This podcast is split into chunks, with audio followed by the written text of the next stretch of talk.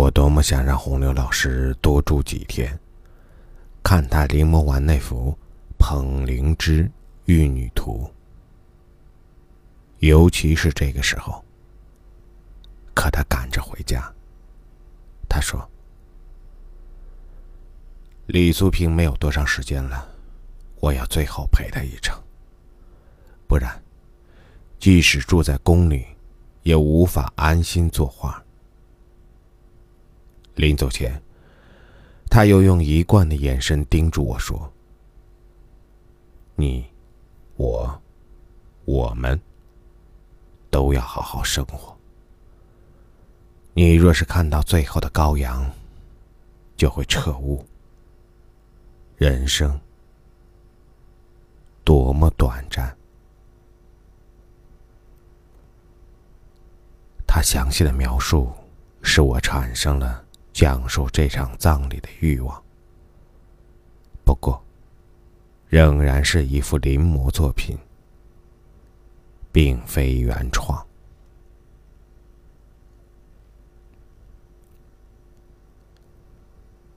也许没有人知道，我为什么要细细勾勒线条，要重彩浓墨，要立粉贴金，还要做旧，像临摹一幅。纯阳宫壁画一样，少不了每一道工序。这是我进纯阳宫以后人生的最大转折。也许是因为我的中学老师洪流，每天趴在大殿地板上临摹那幅《捧灵芝玉女图》的不厌其烦，唤起我对那些元代壁画的热情。也许，我骨子里原本就与这个道观有缘，就钟情这些木骨泥皮的传统道士画。或许从十四岁的那个下午，老师用他手中的铅笔，把我的姿势与神态，永远定格在那张十六开的图画纸上时，我就在冥冥之中。与绘画结下不解之缘。可惜后来我再也没有见过那幅素描，也许老师早把它丢了。你想，那个年代经历了那么多事情，谁还能保存一张普通的速写？但是。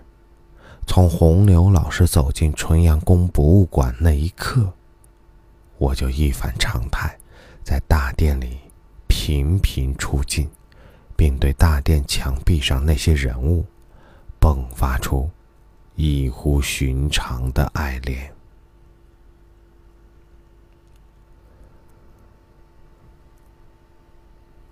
说到洪流，我以为我已心如止水。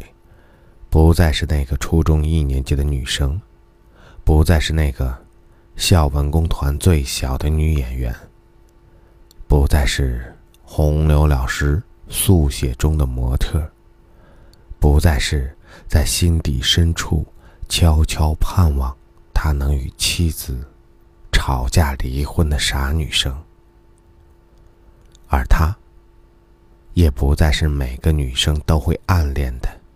带政治、美术和音乐课的男老师，那个校团委书记，那个被教导主任捉了奸，以破坏军婚犯去服刑的教师败类。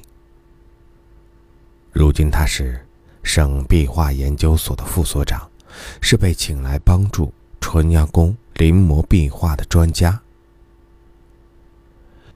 这些元大临摹品。将拿到海峡对岸去展出，去让更多的人欣赏世界上现存同时期唯一最大面积、最有价值的壁画珍品。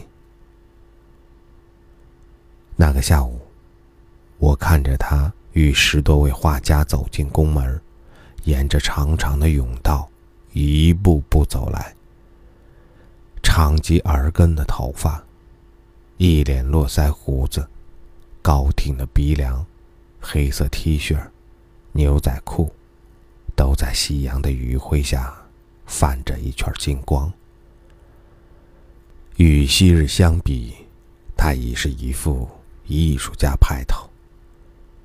但是，一切变化仍然遮不住我熟悉的那种东西。超过常人一倍的步速，始终挺拔的背，还有，一说话就直视对方眼睛的习惯，这些，都是他站在画家群里，仍然夺目。我站在他面前说：“洪流老师。”他看着我，满脸惊喜。宋美影，我们又见面了。这世界真小啊！是啊，是真小。接下来，我突然找不到话说。后来，我才清楚自己想说什么。我想问他，他是否还记得曾经给我画过一幅速写？速写中的我，梳根长辫子，手中捧本书，坐在他的柳木圈椅上，侧面，低头。十四岁。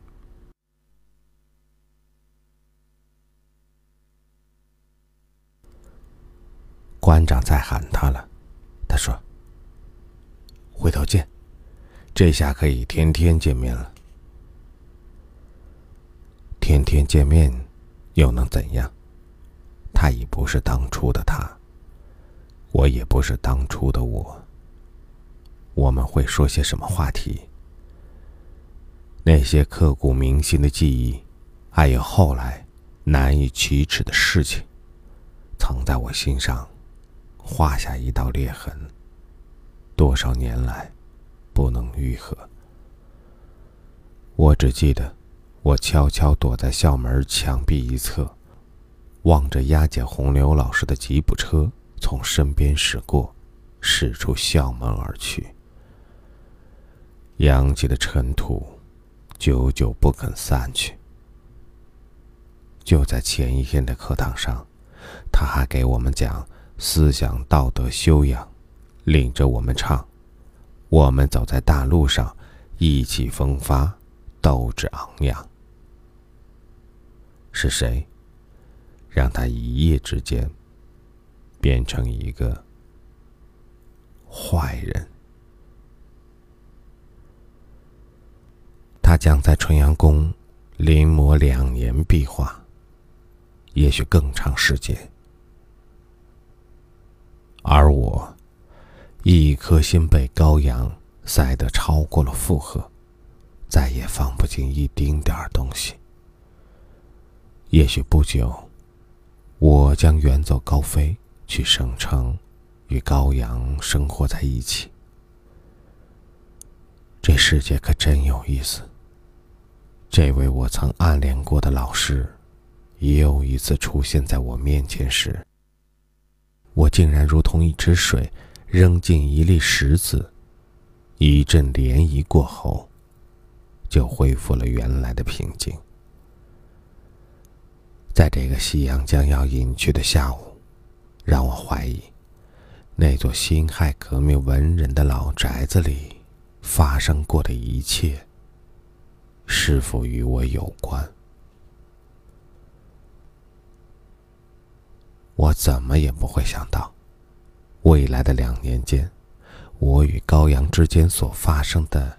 一切故事都与老师有关，都将被他见证。就像多年前我离开机械厂一样，他站在娘炕前说：“你、我、我们，都不能活得太自私。”毫不夸张的说，是他这句话，把我从死亡线上。拽了回来。我开始临摹，不是壁画，而是高阳的葬礼。他的原创是我的老师，画家洪流。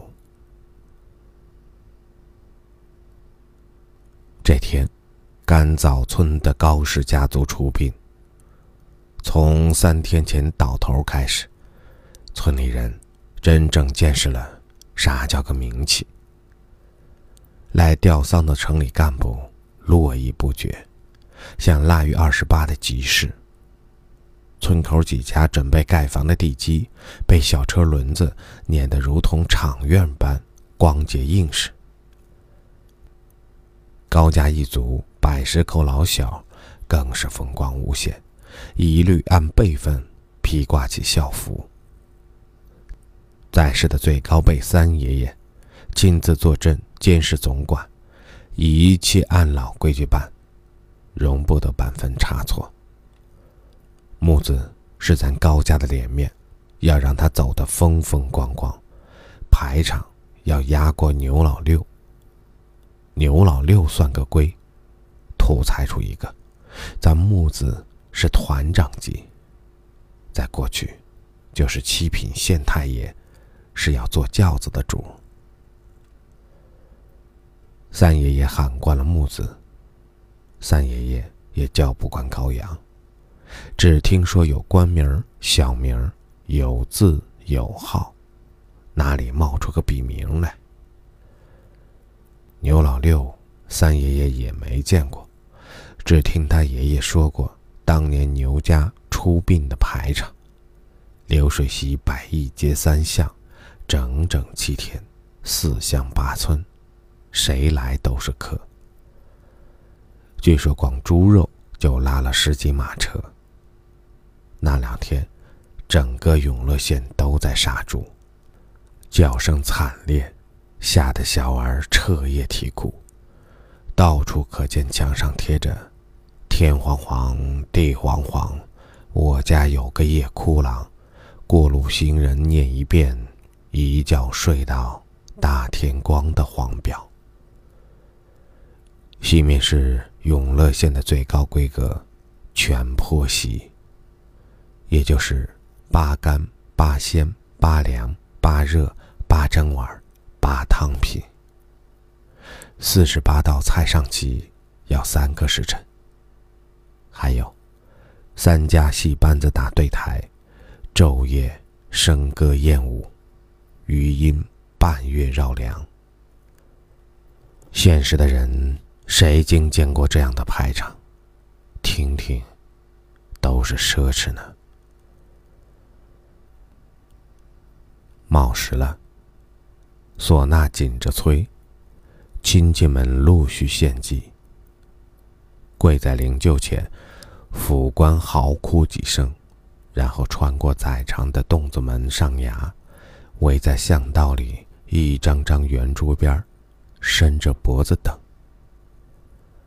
压顶场院里一排炉灶，挨个喷吐火舌，鼓风机呼呼叫，大团的青烟。飘散开来，一丛丛酸草棵子，刚爬起身的一簇簇粉绿白蒿，以及坍塌成霍霍压压的崖头墙，都在烟火里恢复了生气，把昔日那几分滋润拼命拿出来，仿佛主人一直就住在这里，从来没有离弃过他们。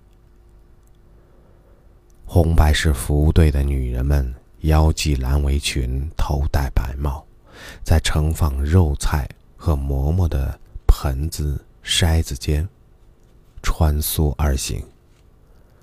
灶头前的掌勺厨师吆喝着，摆满蒸碗的木笼被抬下来，一屉一屉铺排。牛肉丸子、香酥肉、东坡肘子。羊杂碎、粉肠、八宝甜米，还有正在油锅里上下翻腾的鸡们、鱼们。红是红，白是白，冒着诱人的香气。今儿个，是正宗的半坡席。如果有厨子能够做半坡席，三爷爷一定不会允许如此寒碜。